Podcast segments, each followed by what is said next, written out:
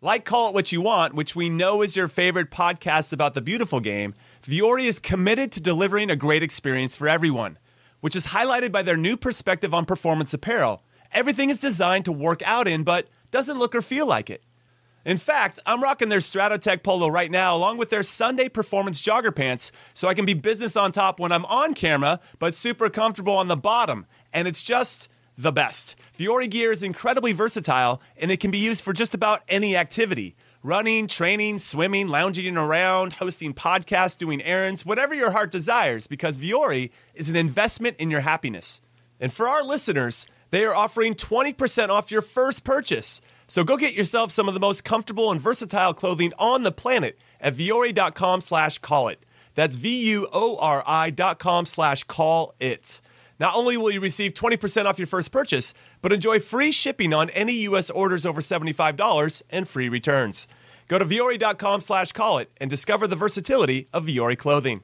Robert Half research indicates 9 out of 10 hiring managers are having difficulty hiring. If you have open roles, chances are you're feeling this too. That's why you need Robert Half. Our specialized recruiting professionals engage with our proprietary AI to connect businesses of all sizes with highly skilled talent in finance and accounting, technology, marketing and creative, legal, and administrative and customer support. At Robert Half, we know talent. Visit RobertHalf.com today.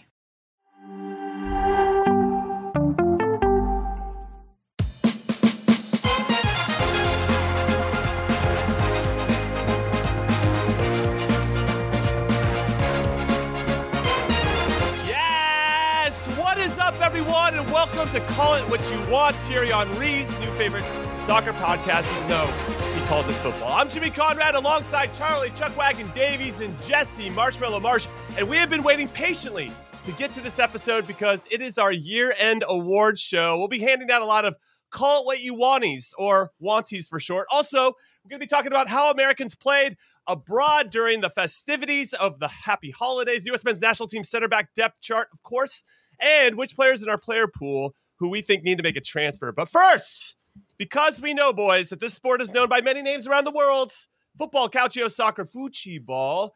As we do to start off every show, we're going to play a little game and what I like to call call what you want's word of the day. So, Jesse and Charlie, put your thinking caps on. And here is the question or the word. Which language slash country calls the beautiful game Puka Noshna?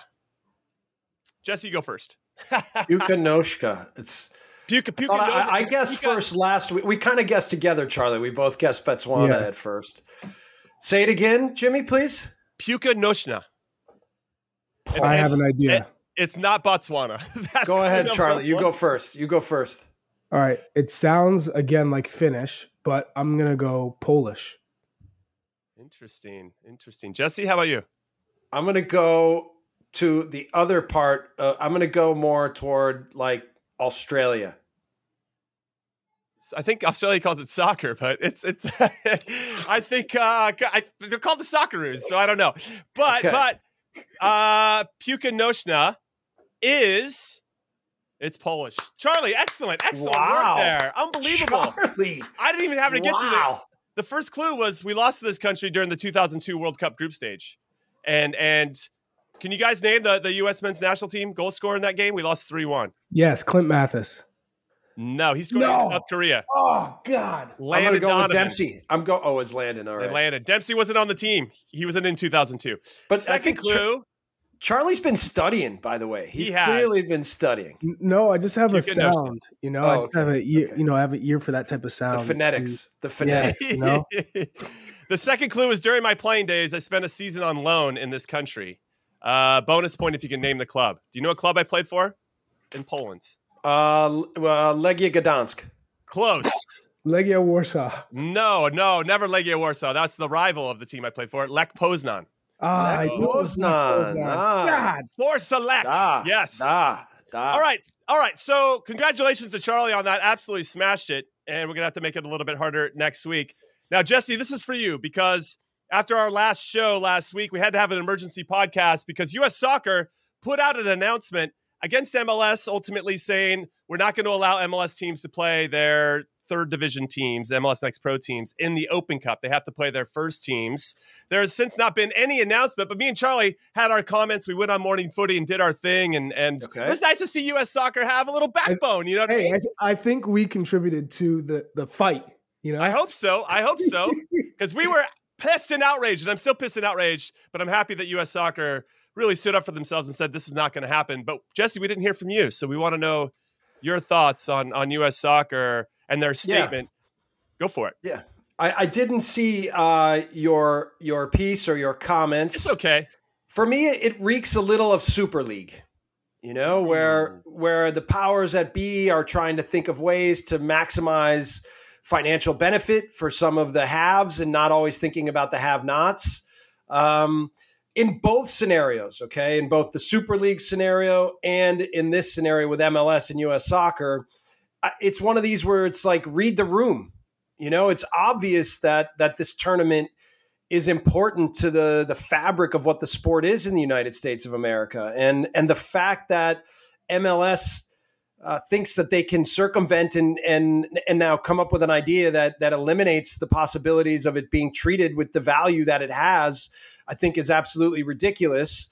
Good that U.S. soccer, you know, we, we, we all know that U.S. soccer doesn't always have things in order the way it should be. But in this case, I think, um, fi- you know, standing up for themselves, uh, creating value in the tournament, making sure that the league has to respect uh, what the tournament is and what the federation is, is, is obvious and, and important. But you have to ask yourself, how long has this been going on behind the scenes? and what kind of power struggle has been happening behind the scenes and what led the MLS to ultimately come out and not respect what the dialogue was uh, and and then create this sort of power struggle. So it's a shame for me that it has to go so public and then it, and then people like us have to even make it a discussion point. But I think it's it's relatively obvious. It's relatively obvious that that the the, the top league in our country has to participate in the Federations Cup tournament. So, um, yeah, we'll see where it goes from here. It, it has potential to, to be ugly, um, but hopefully, I, I, I, what I hope is that they're able to to find a compromise and and understand that the the tournament still is very important.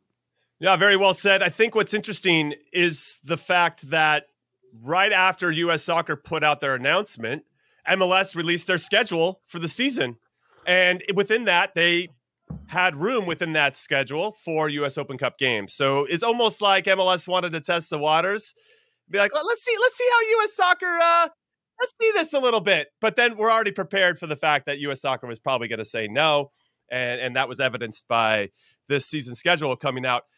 Chuck, now that you've been able to sit with it a little bit, obviously there's been no response. We're in the middle of the holidays, so that makes a lot of sense. How do you think MLS is going to respond to this once the new year breaks and they've had some time to talk about it with their lawyers and, and the powers that be? Also, we should we should throw out there that that and I saw you know, a friend of ours, Herc Gomez, say that, and I agree that this Don Garber is going to get a lot of the backlash. But what what what we he's really the mouthpiece of the owners. Yes. So they had a board of directors meeting, and it's basically if, uh, some owners that have convinced everybody else to to say this is the way that we should go moving forward. And, and so I know that a lot of vitriol is directed at, at Don Garber. Some of it is warranted, and some of it isn't. And this one, I think he's just the mouthpiece. But I wonder how he actually feels. We talked about that a little bit before, uh, personally. But what are your thoughts, and what do you think MLS is going to do now with this news from U.S. Soccer? Well, one, let's not uh, forget the fact that Don Garber is probably one of the, the shrewdest businessmen going. I mean, look how how he's helped grow this league to where what it is today. So, um, I, I'm sure he he had some ideas on on how to you know benefit both sides, but in the end, yeah, he, he has to serve the owners. And at this point, I think like Jesse touched on perfectly, it, it has that vibe of the super league type of of feel the way that they're trying to maximize the profits. That, that's what it comes down to. It's a business. Um, but i think with this time there's there's going to be some bargaining back and forth. Uh, okay what what can we do to make us open cup a little bit better? What how will it appeal to some of these owners in mls that don't want to be a part of this? Um, so i do think there will be some some positives on both sides in terms of making the U.S. Open Cup a little bit more compelling. Maybe it's the prize money, maybe it's the the traveling aspect or home away, whatever they decide. But uh, I do see this being a better tournament, a better version next year because I think USL are it's that level is continuing to rise. They're they're bringing in better coaches. The there's better situations within these these USL clubs. So I think that level is rising. I think the US Open Cup will uh, inevitably be better next year. So uh, with all the the hoopla, I think we're in a we're in a pretty good spot considering where people thought we were heading uh, prior to or just after that announcement. No, I agree with you. I think what's interesting is the emotional component. There's now emotion added to this and maybe a way that there hasn't been. And I think it's going to bring a lot of positive shine to the tournament overall. Yep. I do think that there's something, though, Jesse, about bringing more eyeballs to it. From what I understand, MLS was actually in charge of marketing the US Open Cup for many, many years. And I don't know if that was really self serving, uh, at least, well, maybe from them, their perspective, it was because they just kept pushing it down and not giving it the shine that it deserved. But that would take a lot of budget, and especially when they weren't bringing, like the Leagues Cup, they control the whole thing. So, yeah, of course, yeah. put marketing dollars into it because we'll get those marketing dollars back one for one, or in theory, you will. Whereas the Open Cup, a lot of the money goes to elsewhere, to U.S. soccer in particular and what money they put in doesn't necessarily come back to them. Even though we could argue there's a lot of intangibles where it does come back to them because it raises the the profile of MLS, it raises the visibility of MLS. So I wonder in terms of marketing what US soccer or and or MLS does to bring more attention to this because it's a special tournament, something you've won four times, Jesse. Yes. No, I mean you are for me you are right. This is why I say we all know that US soccer isn't always the most professional and well structured organization. So they don't always have the resources and they don't always have the expertise to get out of the tournament what the potential is. I think Charlie's right. Just having more attention in the moment on what the tournament is has potential to have a real positive impact on crowds, on people coming out to su- support the tournament, to support the David versus Goliath matchups. One of the other things I found in my later days in, in MLS was they split it up and made the first rounds very regional. So you were almost always guaranteed as the New York Red Bulls to draw either Philly, New York, or DC, mm-hmm. which for me became boring right? Like one of the things that you still want to see are these matchups where you play some different teams, where you don't always wind up matching up against what was for us our biggest rivals in the first round.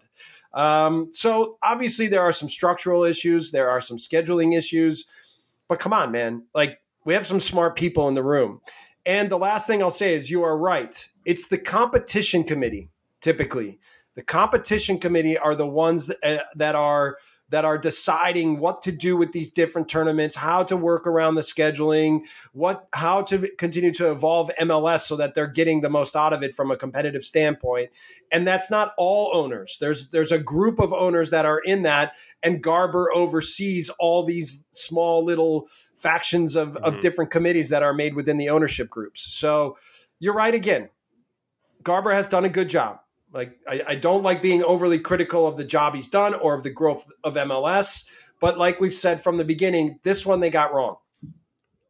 Yeah, it's hard to argue with you otherwise. Very curious to see what's going to happen in the response from MLS probably in a couple weeks' time. So obviously, we'll be talking about that. We're going to leave that alone for now. We're going to take our first break of Call It What You Want. When we come back, we're going to talk about the festivities fixtures for our national team player pool and the Americans involved in them, as I just said, right after this. So don't go anywhere. Welcome back to Call It What You Want. I'm Jimmy Conrad alongside Charlie Davies and Jesse Marsch, our resident coach. Now, boys, we had some big results this past couple days. Uh, Boxing Day, mainly in England and some other leagues, but uh, for whatever reason, they continue to play. Don't want to get nah, who, who, wants rest? Nobody wants any rest. Anyway, here are some of the notable results. Newcastle lost at home to Nottingham Forest. Oof. Matt Turner starts between the sticks for Forest as he uh, continues to start for Nuno Espirito Santo, who took over for Steve Cooper Wait, as uh, manager recently. Before, before you yeah. even go further, go, go, have, go. Have, have we noticed how Nuno has changed the way Nottingham Forest has has played since he's come in in terms of just it, it seems a little reckless because you know in the beginning when you're starting new it's like we're playing out of the back at all costs i do not want to see it lumped up no matter what and, so, and i'm watching and sometimes matt turner's like moving out of the out of the box for a pass where the center back has the ball and he's under pressure. I'm thinking if this center back loses the ball and he's not gifted in possession, it's a goal. It's finito. But um, hey, credit to a, a manager who comes in and says, "This is how we're playing," and it working, right? That reminds yeah. me of Jesse Marsch at Leeds. I don't know, like when you first took over, tried to come yeah. in and did you try to do anything different when you took over? Yeah, well, I, I, mean, this was always the the tricky part for me. Like when you take over, this was my first time taking over in the middle of the season, mm-hmm. um, and and what you don't want to do is throw the baby out with the bathwater, right? So you have to find a way to transition things carefully to give the team the best benefit of having immediate success. And obviously, that also, it's not just the part about getting the results, it also builds confidence within the group to trust that the things that you're trying to instruct them are going to be helpful for them to, to be successful. So, um, yeah, yeah. I mean, it, it was. It's a. I, I, called it a little bit like you know. I, have never obviously uh, been a doctor and like given surgery to somebody, but it is a little bit like being so surgical with everything you do in training, everything you say, everything you present. So yeah, I mean, it was a big challenge, a fun challenge, but but certainly uh, Nuno's had uh, positive results here from the from the beginning. All I took away from that is that it would have been super cool if Jesse's like, actually, I was a doctor back in the day and I did perform some surgeries, uh, but but I just pivoted to play soccer and coach it instead. Or or if he had or if he had Chris Wood up top. well, that that would have solved. That would have that would have helped. Uh, Leeds, eh, maybe would have scored a, a few more bit. goals. Yeah. yeah. We might not be doing this day, that was Jesse Marsch. Yes, Chris Woods yes. isn't it isn't necessarily my my favorite guy, but but he has experience and certainly had a good day.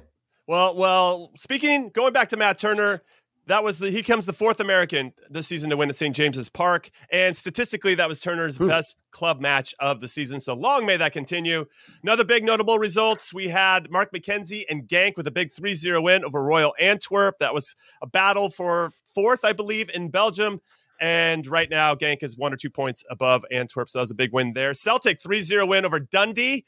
Cameron Carter Vickers, though, goes out with a hamstring Yummy. injury. And yeah. now they have the old firm derby this weekend against Rangers. Brendan Rodgers being big one. Oof. Pretty, pretty coy about uh, how severe his hamstring injury is. He said he felt a little tightness. Now, the last time these two played against each other in the old firm derby, Cameron Carter Vickers wasn't available and Celtic still won 1 0. So we'll see. Salernitana, last place in Italy.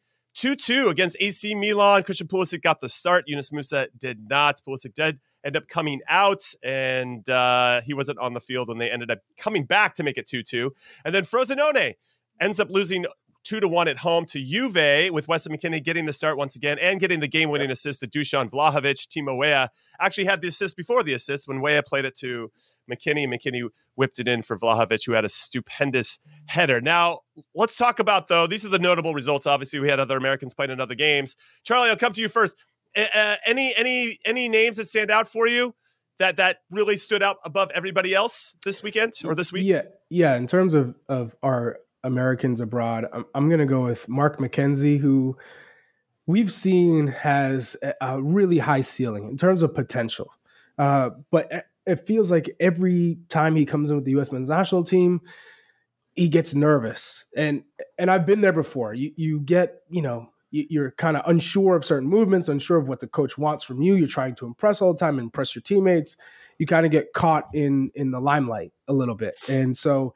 Do you think, think? Do you think that he's trying to be too perfect? Like he comes in and it's like, "I have to be perfect, bit. otherwise I'm not going to make the team." A, a little bit. It, it's it's a little bit of trying to play the, the most accurate long diagonal balls. It's trying to play the, the perfect passes into the feet of the checking midfielders and and trying to time and, and organize in the back end sometimes it's just too much. Less is more. And mm. for Mark McKenzie, he's he's going to be 25 in February, uh, but he started last the last six of the uh, six of the last eight, and he's played 90 minutes.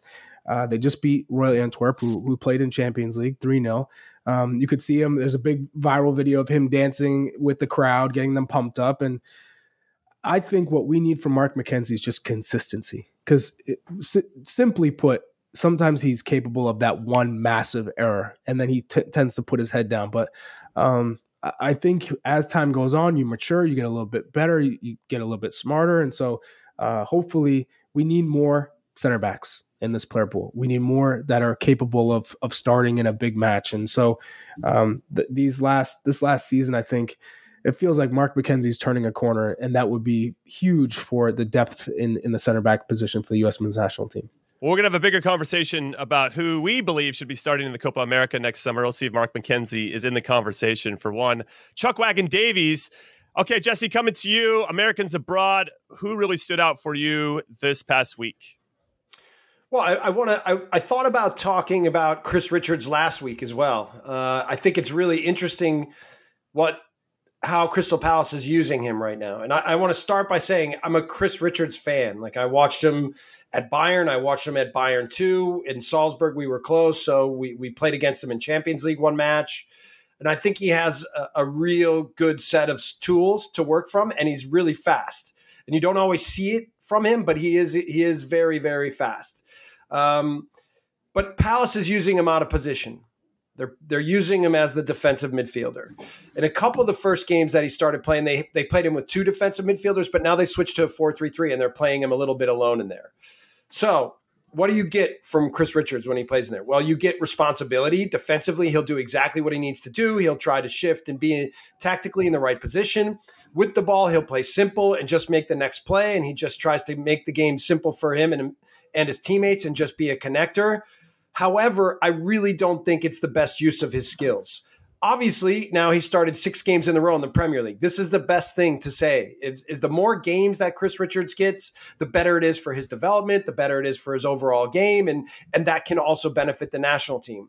However, what you see from him is he's not so mobile and quick on the turn. In tight spaces, it's not so easy for him to now deal with crafty, uh, speedy, uh, quick little little midfielders. So they they shift away from him when he's the only six in there. If he moves out of that space, there's a big gap in the midfield, and that's what Chelsea found a lot in this match. Is they would put little combinations together. They'd find a way to spin around Chris Richards or put it together a little combination, and he would be out of the play, and they were going at the back line of Crystal Palace.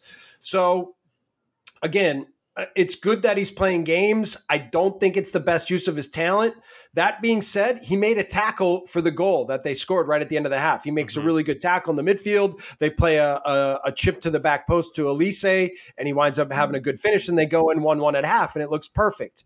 But in in the end, I just feel like, especially at the highest level in the Premier League, when you're playing against the best midfielders in the world, it's just too much of an ask for him to be able to cover the ground, deal with crafty little midfielders, be able to connect, be able to run and defend and help do things in the in the defensive box and also be a connector that can find the game moving forward. So the other part is I think in his six starts they have two draws. So three draws. They actually they actually haven't won any games since he started the six. Yeah.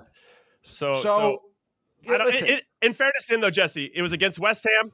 They played a, uh, a red hot Bournemouth, uh, City, Liverpool, Brighton, and Chelsea. So it's not not the easiest. Yeah, not games. Not not too shabby. I mean, and and I, I agree with Jesse. It's uh, clearly not his position, but in terms of flexibility, because you can drop, and then your two your your two other center backs can play a little bit more like a three back man, uh, three man uh, back line, and then they. I think he feels pretty comfortable in that situation.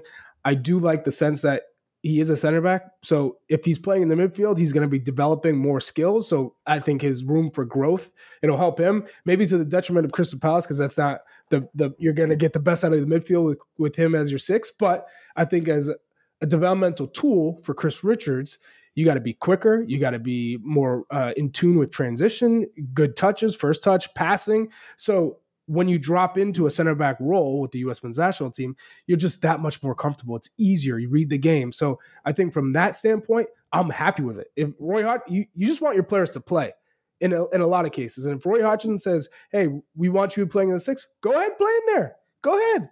and, and, then hopefully he catches up and he develops and he just continues to to mature and, and fulfill his potential. So uh, I'm with you, Jesse. He played yeah. he played left back against us in Champions League. And it was okay. You know, I mean, they, they won the match for one. It was Bayern Munich and Salzburg, okay, at, at, at Munich. But, but, you know, I mean, he has flexibility and he is intelligent and he has good feet and he is athletic. So that's why I even think coaches say, well, let's try him here because right. he has all the tools. Let's see if we can mold him into this position a little bit or, or use him here.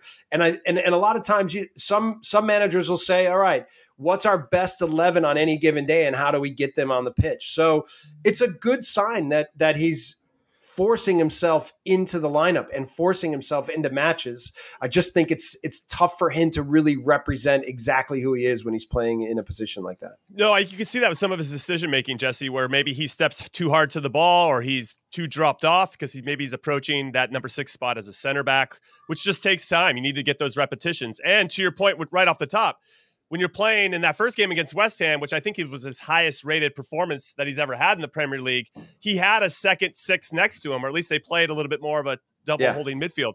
I, I, like you said, the next five games he's by himself. They probably thought, oh, he can cover the ground, he can do it.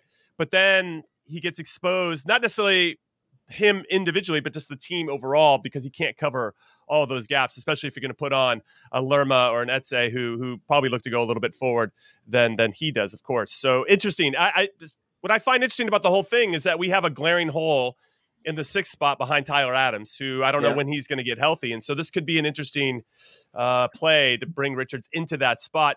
To your point, Chuck, depending on the opponent, where he could drop in between the two center backs, and then we go to that back three, and we can push right. Antonee Robinson up high, we can push Sergiño Dest up high, and we kind of get that that wing play or that wing back play that we've been kind of clamoring for in a three four two one or a three five two, whatever you want to call it. Well, since you brought him up, I feel like Jesse, you you could give the best insight on Tyler Adams because it seems like he he grew within your team at Leeds. It, took a little bit uh, to understand. You know, you get excited. You know, he could chase down everything, but sometimes leaves a team at risk in terms of how how the structure is, the shape but he grew into that role and really matured and, and owned it. So where do you see his ceiling now that you've seen him play against the very best in the Premier League? You, have seen the other midfielders, Weston, you've seen obviously Yunus Musah hmm. and, and Tyler, Gio Reyna, that group of players, is he's, you know, situated at the six? What, what club do you see him, you know, at, at his very best and he fulfills his potential?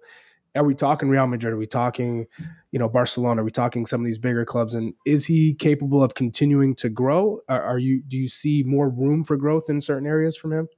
I think in general, we know that Ty has athleticism, intelligence, and mentality. Like those things he's gifted with beyond belief. And that's really his foundation and backbone for what he can do within the game.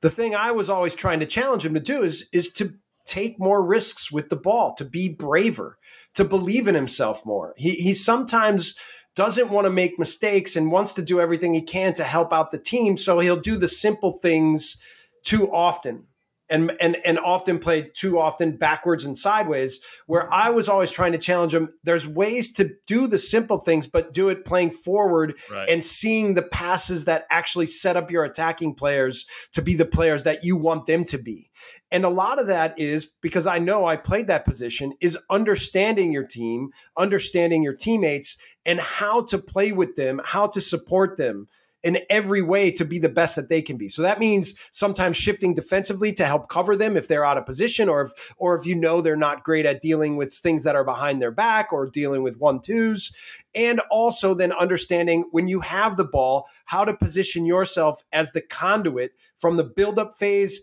to the attacking phase and how to now play with the players ahead of you. Where do they like the ball? On what foot?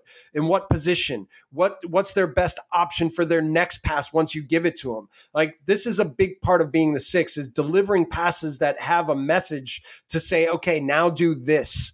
And so Tyler, for me, that is his next biggest obstacle. And if he can get that right, if he can get the the concept of how to to really be a leader in a team and understand how to pull the strings for everyone around him in all phases of the game then his potential can really become massive and he can play for the best clubs in the world.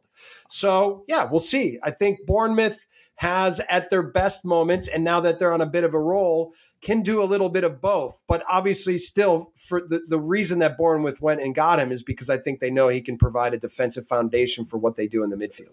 Right. I would I, I would say though his first obstacle is getting healthy, Jesse, and his second obstacle yeah. is playing forward when he's under some pressure. but but listen, with me, when he's played for me, whether it was with New York, with Leipzig, or or with Leeds. He was healthy all the time. And a big part of understanding players is understanding what their training loads need to be for them to be at their maximum poten- uh, physical potential. And for too many play, too many coaches for me just treat all the players the same and give them all the same routines. And that isn't what's best for each individual. The ability to understand how to make each player the best physically that they can possibly be. Sometimes some players need more gym, sometimes they need less gym, sometimes they need more work on the pitch, sometimes less. Understanding international travel, because a lot of coaches just, when players go away for international duty, they just forget about it and they bring them back and they throw them right back into whatever process they've created. And don't think enough about okay what's the travel? How many minutes did they play? Right. what's the dialogue with the national team? How do you share the data with the different physical teams so that you make sure that you understand exactly what you're getting out of the players? This to me in the modern day still doesn't get used enough. So, I don't know why hire this man, coaches or teams out there. We're going to hire Jesse Marsch for a team very, very soon. We're not going to put Jesse on the spot just yet, uh, as opposed to that. But uh, I guess, I guess Gregg Berhalter has come out and stated publicly, privately, I don't know, that he doesn't really want to play Chris Richards as the D mid, which means that opens it up for Lennard Maloney, Luca de la Torre, Aidan Morris from the Columbus Crew, who's been playing very well there, and Johnny Cardoso, who is actually my notable American abroad, not because he played, because he signed with Real Betis. Everyone, that is a big deal after I don't know, over close to 150 appearances for Internacional in Brazil, where he broke into the first team in 2020, helped them get to the Copa Libertadores semifinals this past year, getting a ton of experience in that spot in a difficult league. He is making the move to Spain, and that is what's up. I'm really excited also, and I want to get Jesse and Charlie's quick thoughts on this, is the fact that he's going to play for Manuel Pellegrini, who I believe – is a very good manager and seems to get the most out of his squads. He won the Copa del Rey with Betis a couple seasons ago. He won, obviously, the Premier League with Man City not too long ago. Coach Real Madrid. He brought in Benzema at that time. He brought in Kaká, Cristiano Ronaldo. He coached Yaya Touré. I mean, I'm trying to think of all these players that he's coached in his illustrious managerial career and how much that he can impart in terms of wisdom onto Johnny Cardoso. And I think this is a great signing. Johnny's only 22 years old, so he's got a plenty of room for growth. And I think being under the tutelage of Pellegrini can only help develop that and hopefully make an impact for our U.S. men's national team. Uh, Jesse, I'm coming to you on Pellegrini. What are your thoughts on him and, and this move for Cardoso? I think it's great. I think, and, and I think the Spanish league uh, suits him really well. So I Marc Roca, the player that was with me at Leeds, is at Real Betis right now. So that'll be one of the players that he'll be competing with in that position. Marc is an incredible passer, but I think Cardoso has more mobility and can in some ways fit what Betis does because from Pellegrini does a really good job of thinking about all phases of the game. So he's strong against the ball. He's not a player. He's not a coach that just sits in. He's active in against the ball, and then with the ball, they have a lot of good rotations. Um, they play brave with the ball, like many teams in La Liga do. So I think this is a really good move. I think it'll be a challenge for him to to meet the standard immediately of how they play. But what you want is you want players going and making transfers that put them in a little bit over their head, but in a reachable environment where they can still continue to develop and grow and get better. And I think for Johnny Cardoso, this is this is perfect. Perfect. Yeah, you like this, Chuck? Is this a win for you? Massive. I mean, you're playing in one of the best leagues in the world, uh, a competitive team, a team that's seventh in La Liga right now. Um, like you said, Pellegrini uh, has had a ton of experience coaching top players, and they have a talented group. I mean, think of him playing with Isco. Like that, Isco has reinvented himself as well, um, coming from you know not playing for six months without a club. So you have Guido Rodriguez who's down with an injury, Carvalho who's who's a little bit uh, has got a, like a little bit of a nagging hamstring, uh, Marc Roca, like um, Jesse said, but this is a, a Guardado who's 37. This is a midfield he could break into. He's going to get opportunities. So, um, in terms of putting yourself in a good position to climb up the ladder with the U.S. men's national team to fulfill your potential, uh, you you couldn't ask for anything more. All right, so we got some notable fixtures coming up this weekend. We talked about the Old Firm Derby that is happening at 7:30 a.m. Eastern on Saturday. CBS Sports Network. Crystal Palace versus Brentford is also happening on Saturday. Uh, AC Milan trying to get back on track with a big win against Sassuolo at the San Siro. That'll happen on noon on Saturday on the Golazo Network, and then the big one, Juve is hosting Roma. That's happening at 2:45 p.m. Eastern on Paramount Plus, and then Sunday for all of us Americans, we'll be watching this one intently. Fulham is hosting Arsenal. That is 9 a.m. Eastern. All right, we're going to take our second break of Call It What You Want. When we come back, we're going to be talking about the transfer window, which players maybe should consider making a move. So don't go anywhere. Yes, and welcome back to Call It What You Want. I'm Jimmy alongside Charlie and Jesse. It's funny when we don't say our last names. And we are going to talk about the transfer window because it is almost upon us. The big January transfer window where some signings could help you go on to win something, and maybe some signings can help you potentially get relegated. But we're going to focus on the U.S. men's national team player pool and which players we think need to make a move. I do want to state for the record, somewhat of a preface that some of the names that I might drop in particular are just players that I think have maybe hit a ceiling in their particular teams and might need to make a move elsewhere to continue to grow as players. Now, it doesn't mean they have to make that move in January, it could be over the summer, but they probably should start considering it. I'm just going to throw that preface out there. But the big name, and a name that was on all of our lists as somebody that absolutely has to make a move, is Gio Reyna. And Chuck, I'm coming to you first. Why do you think Gio Reyna should move? I think it's pretty obvious for all of us that are paying attention. But but where should he go? Because I don't necessarily think we're all on the same page about what that next team should be for him. Okay. Well, one, I think it's extremely evident that he needs to move based on playing time alone and availability when he is healthy. Because we're talking 2020, 2021. In that season alone, he started 23 matches, 32 matches he played, 23 starts, 1900 minutes. Okay. Mm-hmm. That, that, and four goals, seven assists. That to me is like we have a gem of a young player. This is when he was being, you know, nominated on all, on all these different awards. A Golden Boy Award, he was he was nominated. So he goes from that to the following season. Uh, of course, dealing with injuries, but ten appearances, six starts, 440 minutes. To 2022, 2023, 22 matches, only starting four, seven goals, two assists. So wow. that's a pretty good return given you only started four games, 609 minutes. To 2023, 2024, this season, he has only played in eight matches, 228 minutes combined. The last three matches he's played in, he's played 18 minutes, 32 minutes, and eight. Chuck, that's, a, a, that's a, a, really long tease here. You're teasing us here. Where do you think he should go? I'm, I'm just like dying. Where's ah. Chuck going to say? Where's he going to go?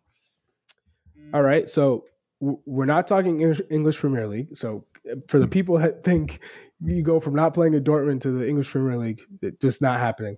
Um, where could he go? So I do you want me. You want me to take it from here? I have some ideas. Yeah, you yes, you go. Yes. You go. So I it, first what I what I think is first I'm surprised that it's deteriorated at Dortmund because everything that I've always heard out of Dortmund is that they're all they really like Gio. Um, they really like his talent. They like his personality. That he trains well. That he puts a lot into it. Um, so but obviously, Jesse, Jesse, you don't you want to say that though? If you want to consider selling him, I'm not saying he's not that. But, no, no, but, but I, am not saying this is publicly. I'm not saying. Sure, I'm saying sure. this is internally. Like got it, got people it. that I know that are there. They they've they've always been incredibly positive on Gio. That's great.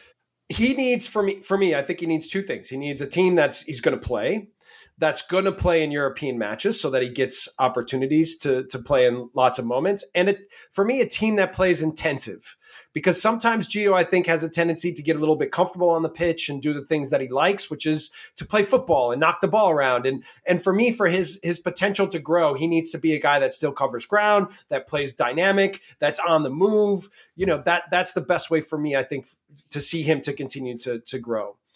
The two places, one would be staying in the Bundesliga at Frankfurt.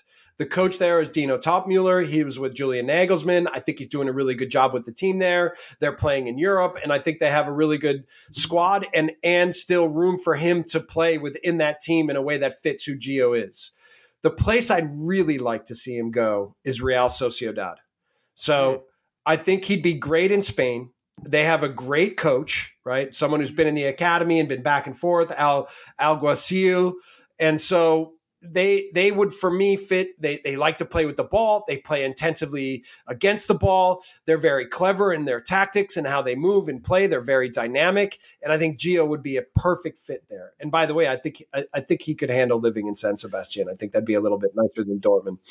But but i think honestly i think between the way they play the level of the league playing in champions league the quality on the pitch of his teammates i think this would be a perfect fit for him well, I like the Sociedad shout because they have taken on Martin Odegaard before. They've taken on Take Kubo now. Like they like these playmaker types that are pulling the strings in midfield, and I think Gio could do that. But where's he going to play?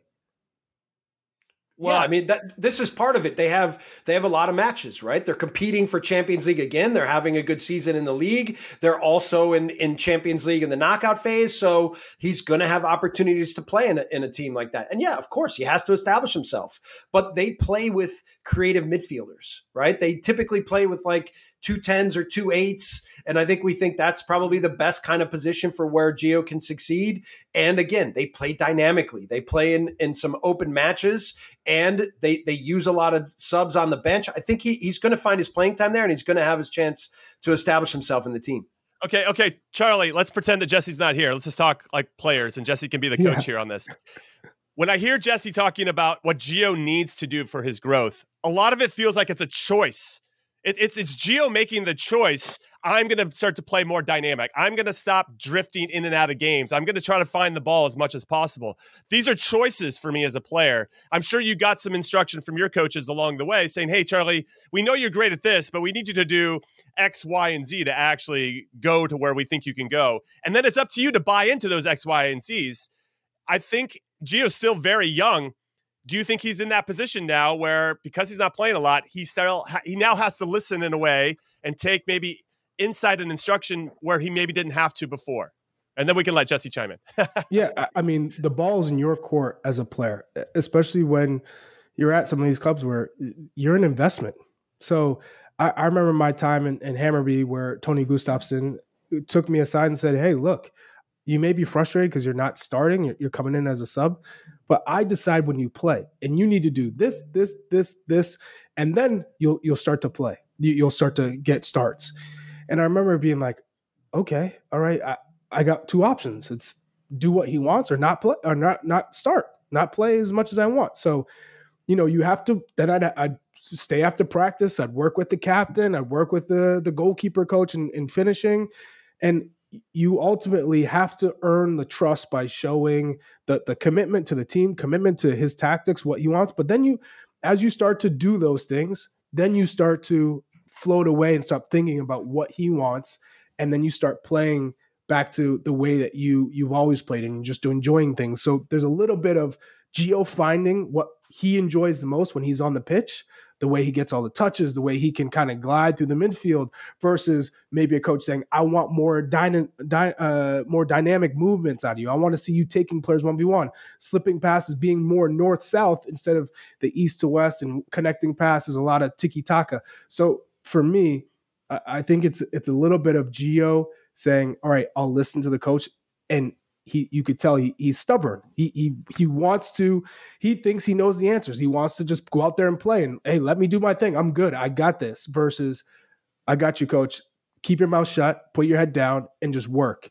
And then now another part of that that sometimes you can't control and that's the health, right? The, the injuries that have happened whether it's inflicted from from a terrible tackle in Nations League or some of these muscular issues that that he's had to deal with. So I'm very confident he'll get past the the injuries, and now it's just about knowing how to walk the line of a manager that's demanding of you and trying to do what you feel is best for you in your game and what what you like to do and what what excites you when you're on the pitch. So uh, he's a talented player, and, and, I agree with Jesse.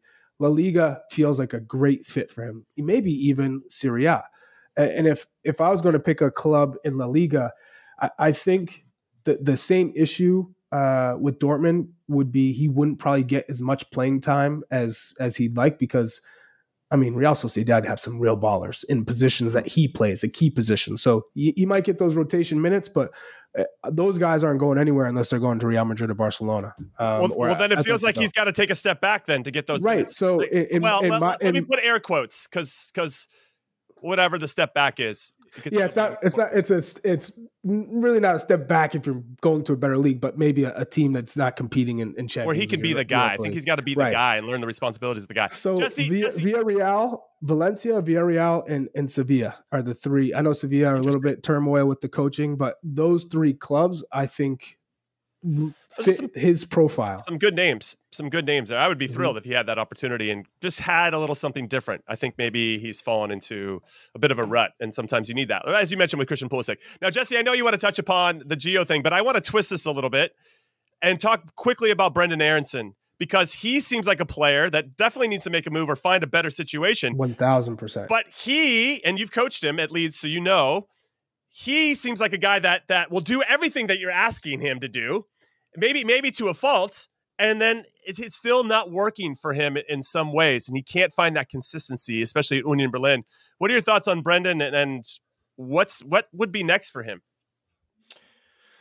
Yeah, I mean he's a he's a pleasure to coach, a pleasure, and he will put everything that you want him to do to practice.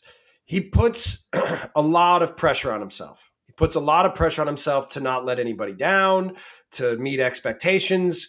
And for me, that's one of his benefits and detriments, mm-hmm. right? Strengths and weaknesses. And that's often the case with us as people and players.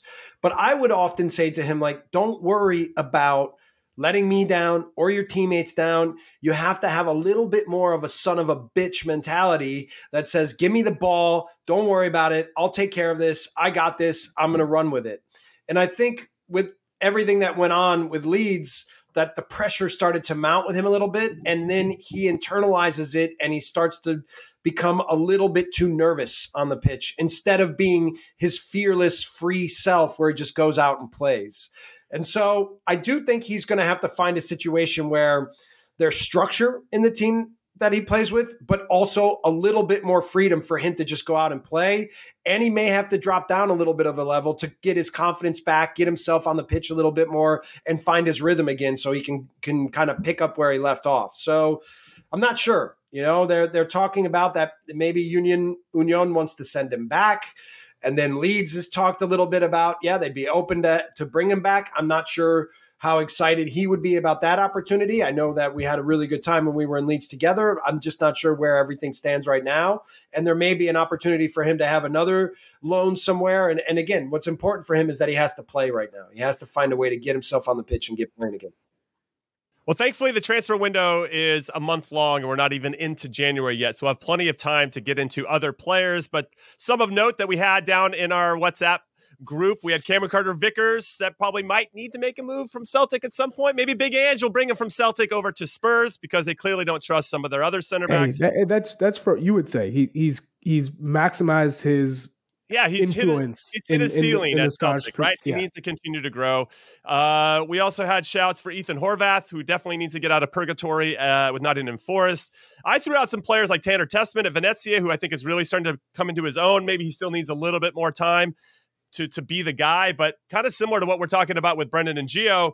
He's getting that really valuable experience of playing regularly, being counted on regularly, and still having to show up and prove his consistency.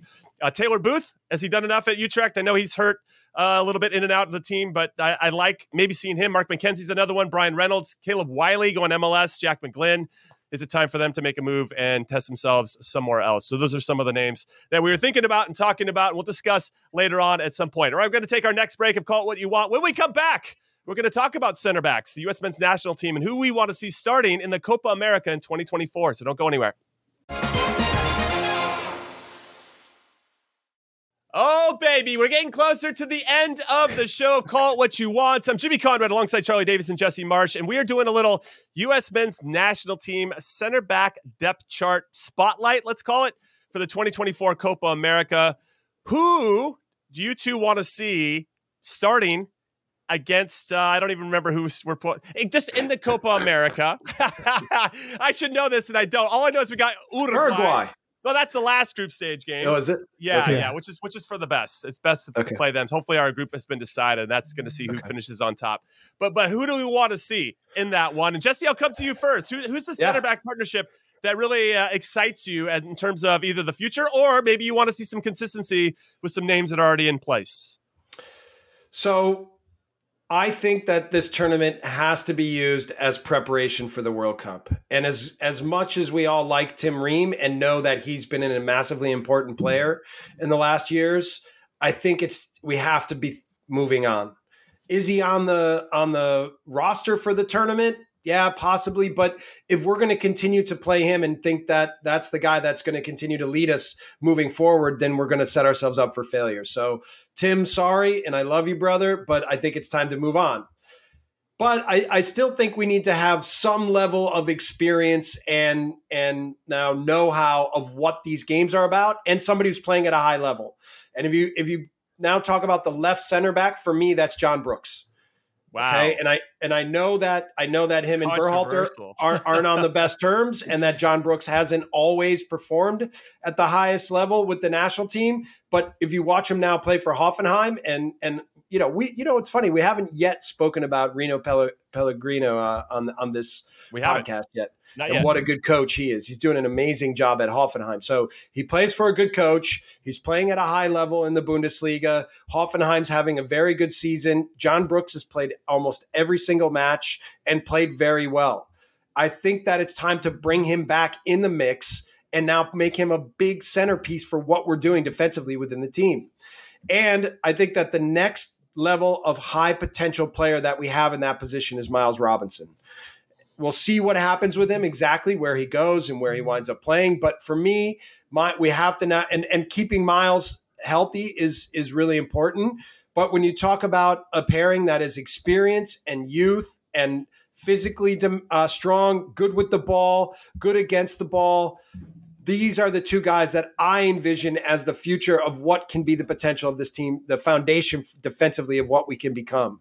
So, and and you have to start to invest now. That's the only way. So I, I don't know. I don't know where John Brooks is with playing for the national team. I don't know um, exactly how to uh, make all of it fit uh, moving forward. But for me, these two have the highest upside. Yeah, this is really interesting because I feel like I don't know exactly what happened, Charlie, between John Brooks and Gregg Berhalter, but something significant happened. Uh, from what I gathered, there was a little bit of a John Brooks talking down to Gregg, uh, potentially in front of the group, which uh, never goes over well. But he'd like to think that Gregg can get out of his way if it's what's best for John Brooks and for him and for the team overall. I guess we'll have to wait and see on that. But Charlie, uh, well, one thing I learned is that Jesse doesn't like Tim Ream. I, I don't know. I love Tim Ream. I'm just giving a hard team. He, he is at some point he's going to be too old for the national team, but uh, but and maybe this is his time. Now I'm just giving you a hard time. All right, so Charlie, who do you got? Your center back partnership. Who are you going with for this first game against Bolivia on June 23rd? I looked that up, everybody. Okay, Bolivia. Chuck.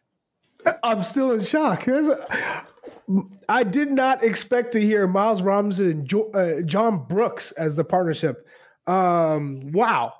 Just because, yeah, John Bro- Brooks has been in purgatory for a long time, uh, almost like just excommunicated. Um, but in terms of the partnership that I'd like to see, I think it's Chris Richards, uh, the youth, like you, like Jesse said, 23 years old, underrated pace. Um, and so you can play him with a center back who's maybe not as quick or known for being as quick. And uh, I think if you're looking at all the center backs who are playing now and, and you know, for the most part, very consistent, I'd say Cameron Carter Vickers and Chris Richards. I do like Miles Robinson, Boston Boston kid, uh, great head on his shoulders. I, I think he reads the game well and really played extremely well with Chris Richards when they partnered together in the Nations League. So if if Miles Robinson, who is a free agent, plays in Europe, then then I can easily see Miles Robinson and Chris Richards um, playing together. But I, I think Miles needs to continue to push, and he's gotten to a very comfortable level right now playing in Major League Soccer. I would like to see him take that next step and challenge himself um, and go overseas. And of course, it matters where you go. You got to go in the right situation. You don't just go overseas to go overseas. It's got to be the right club, the right scenario. But I could see him taking another massive step forward if he if he does make that move. So uh, at the moment, it'd be Chris Richards, who's 23, and, and Cameron Carter Vickers, who's 25, actually turning 26 in a couple of days. Um, but yes, I, I, could see Chris Richards and Miles Robinson. Tim Ream, great shout, but I think with Jesse, you do have to pre- prepare for the future. And it's not that Tim Ream doesn't have the quality to be there. But I think you know, father time comes for everybody. Um, he, he's he's I think he's contributed a hell of a lot to the U.S. men's national team, especially in that last World Cup, coming back from the abyss and and really being a staple in the back line. And he's done really well with Fulham. I, I stand up. I have so much respect for Tim Ream, but um, it's time to prepare for the future. And I think he's he's left his mark, and now it's it's time for the for the next group of, of players. Yeah, no, I have like you guys have you guys watched John Brooks play this year? I caught one game. I, have I've seen him play twice. He's been really good. He's yeah. been outstanding. They play, do they play in a back three though, or they play back four? They play a lot in a back three, but they're very flexible. Like Matarazzo kind of uses uh, them in a lot of different ways to to to rotate, and yeah, he plays in the center of the three a lot, but he kind of slips into the left, and they will sometimes build up on the left side. They, you know, I think again, John is has had an incredible season, maybe his best.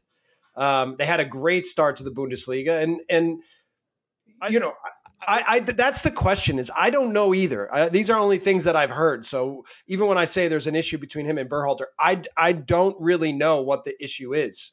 But you have to find a way when you have the national team to make sure that you're you're bringing in your best players as often as you can because you you can't make transfers. You can't just bring guys up from nowhere. So you know I, I think that we'll see what happens with this, but John is playing well enough that he needs to be included in what we're doing with the national team. What what I'll add too is that as a former right-footed center back for the national team that played in the left center back position, it helps the team flow and transition a lot easier when you have a left footer in that spot. So you had Matt Besler who did it for us in 14 and and now you have John Brooks who obviously was part of that 14 team as well and and, and Tim Ream who's left-footed I just think the game flows better. We we can we can hit that big switch a little bit more. Uh, if I had to do it from that position, I had to open up my whole body because I had to use my right foot to get it over to Steve Cherundolo, whatever it may be, and that's easier for a team to to read.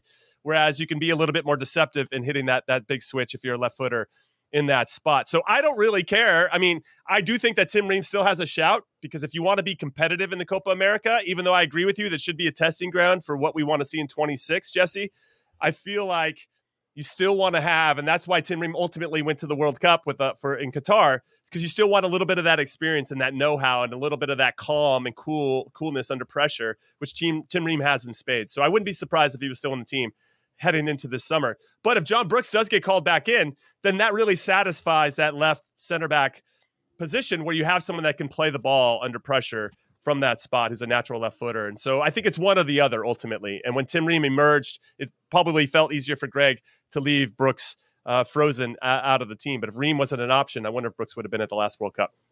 Anyway, that said, I could still I could see a Ream CCV uh, Cameron Carter Vickers partnership, assuming both are healthy. And then Chris Richards, because Tyler Adams probably won't be healthy at that point, even though I hope he is, potentially playing the six. And then we could drop into that three, and that could open up our wing backs. I, I think there's something really fascinating about that. Not to say that Tyler Adams couldn't do the same if he was healthy, but I do like that in terms of that fluidity and flexibility that you're talking about uh, with uh.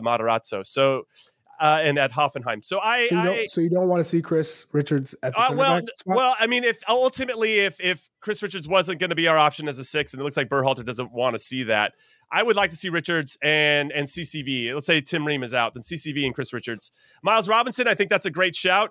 I was pretty disappointed with how he performed the back half of the season in MLS. Maybe he needs and probably does need to challenge himself somewhere else to, to he like has to go to Europe. He, he has, has, to go to Europe. Yeah, he has yeah. to make that jump at this point. So yes. so so if he does and could obviously performs well, then then he gives a shout. There's something about Auston Trusty that I want to see a little bit more of. I know that he's got a high ceiling, and and if he can find that consistency with Sheffield, uh, Mark McKenzie, if he can maybe make a move from Genk to somewhere else, uh, maybe that's more 26 ish than 24, but. But we have some options, and, and now it's just a matter who can step up and be the most consistent one of those. But Richards and CCV are one, probably who I'll see or like to see against uh, Bolivia on June 23rd. All right, we're going to move this along because I know we could talk about this forever. We're getting to our year end awards. They call it what you wanties. We're going to hand out some wanties to some of our favorite players and performances throughout this year. So don't go anywhere. We'll be right back. Hey, everybody. Guess what? We made it to the end of the show, but it's going to be a very special end of the show because it's our end of the year podcast for to call it what you want. It's our end of the year awards. To call it what you wanties. And our first wanty is going to go to our best player in the U.S. men's national team player pool, and we all Hmm. had the same answer. So I don't know, Chuck, Jesse, who wants to step up and talk about this particular player? I feel like I've Chuck talked Wagon. a lot, so go ahead, Jesse. Okay, Jesse, you got our first Wanty, Yeah, In it's history. Christian Pulisic. Christian Christian Pulisic. Pulisic. Yeah. Okay, okay, why? Yeah, Christian. All day. Well, it, it, fine. it- listen, this is not a knock on Christian. I think he's had a he's had a good transition He, to he just Milan, and award. You can't, you can't just say. It's I know I'm not knocking, but there haven't there's not a ton of nominees, right? I mean, a lot of guys have changed teams. Some guys are injured. We're not getting the highest performance out of our players in Europe right now. But Pulisic plays almost every match. He's been assisting and scoring a lot. I, I I've said this a few times. I just would want to see. I know he- he's such a good player and has so much potential. I just want to see him be a bigger part of every day and scoring more goals. And I know he has so much potential. Some of it is the way that they use him, but for me, he's clearly been our best player in Europe this year. And and and he's been healthy. He's played strong. He's played almost every match. His team has been fairly successful. Um, so yeah, uh, I think that was a pretty easy one for us all. Yeah, it's pretty easy. Obviously, he's been dominant for the U.S. as well. And what I like, Chuck, and I think we talked about this before, is the fact that he seems like the captain of the national team. Before, I thought Mhm. we were forcing the armband on him, and now he seems to have really grown into that role. And, and I think that's what I appreciate the most. He wants that responsibility. Put the team on his back. I'm going to make some plays. Hundred percent. I mean, go from Nations League to the semifinals and finals to uh, the friendly against Germany when he scored that absolute worldie. And I was talking to Olivier Giroud the other day, and he was saying how impressed he's been with with Christian and and Yunus Musah. How how many minutes they've played. I- think it was unexpected um, that he'd come in and do so well Mhm. because think about he was not playing at Chelsea or not being utilized the way that we expected and, and thought he should should have been given his World Cup Mhm. um, with the U.S. and showing that hey he he's got that fight. He's shown some real quality at Chelsea. It wasn't consistent, but in in his best moments, he was you could say was on the verge of becoming world class. Right. Right. So for him to go a step up with Milan, who were in the Champions League semifinals the year before, um, and and impress the way that he has, that's that's an A for me in terms of of how how much he's grown into that role and and has met the expect exceeded the expectations at such a massive club. So uh, he he he has to take it. I mean, five goals and four assists and fourteen starts, um, just just over a thousand minutes. That's that's top from from a young American. So um, I'm I'm excited. I mean, he's 25 years old. That's another thing. He's only 25. That's crazy. That's Yeah, crazy. that's crazy. Now, now, speaking on Christian's behalf, he couldn't be here to accept the award, but he wanted to personally thank all three of us. This is his favorite podcast. Congrats, Christian. Congra- congratulations uh, on your first ever Wanty. That is that is amazing. All right, we're gonna get to the best young player. This means 21 or younger in our player pool. I thought it was technically you had to be called into a youth camp and have played in the youth. In, in terms of U.S. soccer, that's what Okay. the nominees were. All right. So- So so the rules are Yeah. changing here live on the Yeah, I mean, you can define it however you want, Charlie. You can define it however you want. I thought I had it, but I guess we don't. I, I, I'm going to go Okay. first. I, we got we got a couple a couple uh, wanties to hand out here. I'm going to go with uh, Nimfasha Berchimas, who Yeah. fantastic. He was the youngest player to represent the U.S. at a U17 World Cup in 20 years, and the dude just scored two goals in his first game of the tournament against Korea Republic. And every time he steps on the field, he makes a difference. He plays for Charlotte. He's a homegrown signing for them, the second ever in their history of a club. And I just think his future is incredibly bright. He is so good. His change of speed when he gets the ball in tight spaces, ridiculous. He's got great vision. He plays quick. He plays the right pass, or he usually makes the right soccer decision uh, more often than not. And at such a tender young age of 15, to be able to do that and have that type of maturity on the ball and off the ball uh, has been really impressive to see. And, and uh, long may that continue. And I hope he plays for the red, white, and blue for as long as possible because he's a fantastic player. That's my pick. Congratulations and info on that. Uh, Charlie, I'll come to you. Who's your young player of the year? Uh, my young player of the year is is Kevin Paredes. Um, I it, it- and obviously this is a massive drop off from 2022 where Yunus Musah was the young player of the year. Um, but Kevin Paredes, you know, he he was arguably the best player in the U20 World Cup team. Um, he- he's he's I think he's found minutes hard to come by at at uh, Wolfsburg, but I think he's impressed. I mean, he's played 13 matches this year, 343 minutes, one goal. Um, again, he's one of those players you can play left wing, right wing, left back, left left mid, right mid. Um, he's quick. He's got a lot of tools. Still very raw. So um, the, this this category wasn't the deepest, but I think he has shown um, a lot of progress and and still has a crazy ceiling. Okay, I like that shout. How about you, Jesse? Yunus Musah again. It's an easy I, one. We, we, don't even need to talk about it. He's he's been fantastic at Milan. Really all right. No, I'm happy for him as well, and and he's another player that you can't believe how young he is based on how he plays yeah. the game because he's so mature in his decision making and his movement, both on and off the ball. So yeah, big fan of Yunus Musah over here. All right, next one. Most improved player in the player pool. Jesse, I'm coming right back to you. Who's your selection for this? I think both of Charlie and I picked the same one, which is Ricardo Pepi. Mm-hmm. And, Ooh. You know, I, I think he had a tough start at Augsburg, so it wasn't so easy for him. He played a little bit, but didn't really ever get himself going. And, you know, he's kind of developed a super sub role now for PSV. However, uh, obviously, when we, we uh, analyzed his match against Arsenal, he had a very good match. Uh, and I think it is something that will give him a big boost and more confidence moving forward. And the combination of who he is, how young he is, and what his max potential is, and now seeing him move himself along that trajectory gets me really excited. So that was the reason I chose him. Okay. Anything to add to that? Pepi seems like the obvious choice, Chuck. Yeah, I mean, he was at Groningen and he scored 12 goals uh, last uh, year when he took the loan from Augsburg and didn't because that was a very difficult place to play.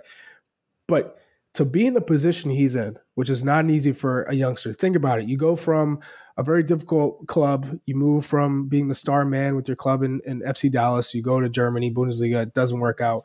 Then you're forced to go to the Dutch Eredivisie and you play on a, a team that gets relegated, essentially. So you score goals, but it, it, you're playing all the time. So it's a little bit of, you know, bittersweet because you're scoring, you're playing all the time, but your team gets relegated.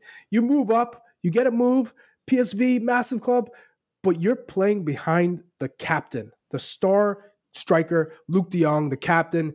You're you're not expected to play. You're not expected to get a lot of minutes. He's absolutely made the most of this situation. He's put his head down and he's worked. And you know what? He's scoring goals. He's play he's playing in Champions League. He scores against Sevilla and he's and he's assisted against Arsenal in his last two Champions League matches. He scored he scored uh, four goals in 190 minutes in the league. And you're not hearing him moan, complain, none of that. He just continues to just do what he can, make the most of the minutes he gets, and he's preparing himself for the future, better preparing himself to take off and really shine. So, um, for me, it's it's not even a question. It's Ricardo Pepi. What a a uh, breakout season he's had, given the the limitations that that have been placed on him playing at PSV. Yeah, Jimmy. Let me let ahead. me say something, ahead. Jimmy. Uh, you know the the best clubs have a connection with the players. Not like people think it's just the manager, but when you have a sport director as well that you know cares about you, and when new players come into the club. Of course, they try to identify with the history of what the club is, but often what that means is the manager and the sport director. And I've been lucky when I was at when I was at Salzburg Christoph Freund created that kind of culture that he was such a big fan and such a big supporter of all the players that he brought in that they all felt such a strong connection to him and me. And when I was at Leeds, it was like this with Victor Orta. He's a very emotional guy. He really recruits these players hard. And so when they come in, it's not just their attach- attachment to me, it was also their attachment to him. And so when you can create that, when you can create a sense of, of support and love, not just from one person, but from multiple people and multiple, the, the two biggest sporting leaders in the club, then you give players a real chance to feel like this is their home. And that I think has been clear for all, all the three Americans that are now playing for PSV. Yeah, it's nice to feel wanted and uh, on multiple levels, as you're saying. Now, I think that Ricardo Pepi's the obvious choice here. But I did want to give a shout out, an honorable mention for the Wanty to Anthony Robinson. I just feel like he has really grown into that position, playing for Marco Silva at Fulham and also for Gregg Berhalter. I just think his consistency has been fantastic and picking his spots of when to attack and when to drop back and defend. His ability at defending is getting better, which we know is more just an energy to want to do it, making a choice. I want to be a better defender and putting yourself in good spots to make plays. And I've been really impressed with his growth as well. And I think we're speaking a little bit about the professionalism of Ricardo Pepi. I'd also throw that in for Anthony Robinson, his approach to the game, his maturity in the game is fantastic. And and he's young too. It's crazy how all these how all our, our player pool is starting to get into that that prime age, what what 26 to 29, let's say. And then that's a that's going to be a good thing for us heading into the Copa America and of course the World Cup in 26. All right, last Wanty. It's the best game the US men's national team played in 2023. And Chuck, I'm coming to you. What was your favorite game or the best game that you think the US played and why? Take it away. Trace Zero, uh, U.S. beating Mexico in the Nations League semifinal. Uh, I was so impressed with the the movement of the attackers, the attacking trio in particular. Gio Reyna uh, being in that number ten role.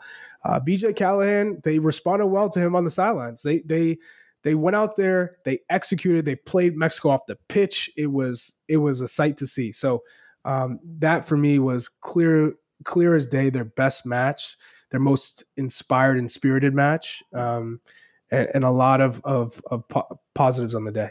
Okay, Jesse. Before I come to you, I'm going to be part of the the the I'm going to be a part of a growth sandwich. I'm going to or positive sandwich. So so that was very positive from you, Chuck. I'm going to necessarily go negative. I just think this is a really important game for us mm-hmm. because I look at our calendar. We played a lot of Concacaf teams, including Mexico a few times, and and the one game that stood out for me was our 3 1 loss to Germany. And I think that game was important.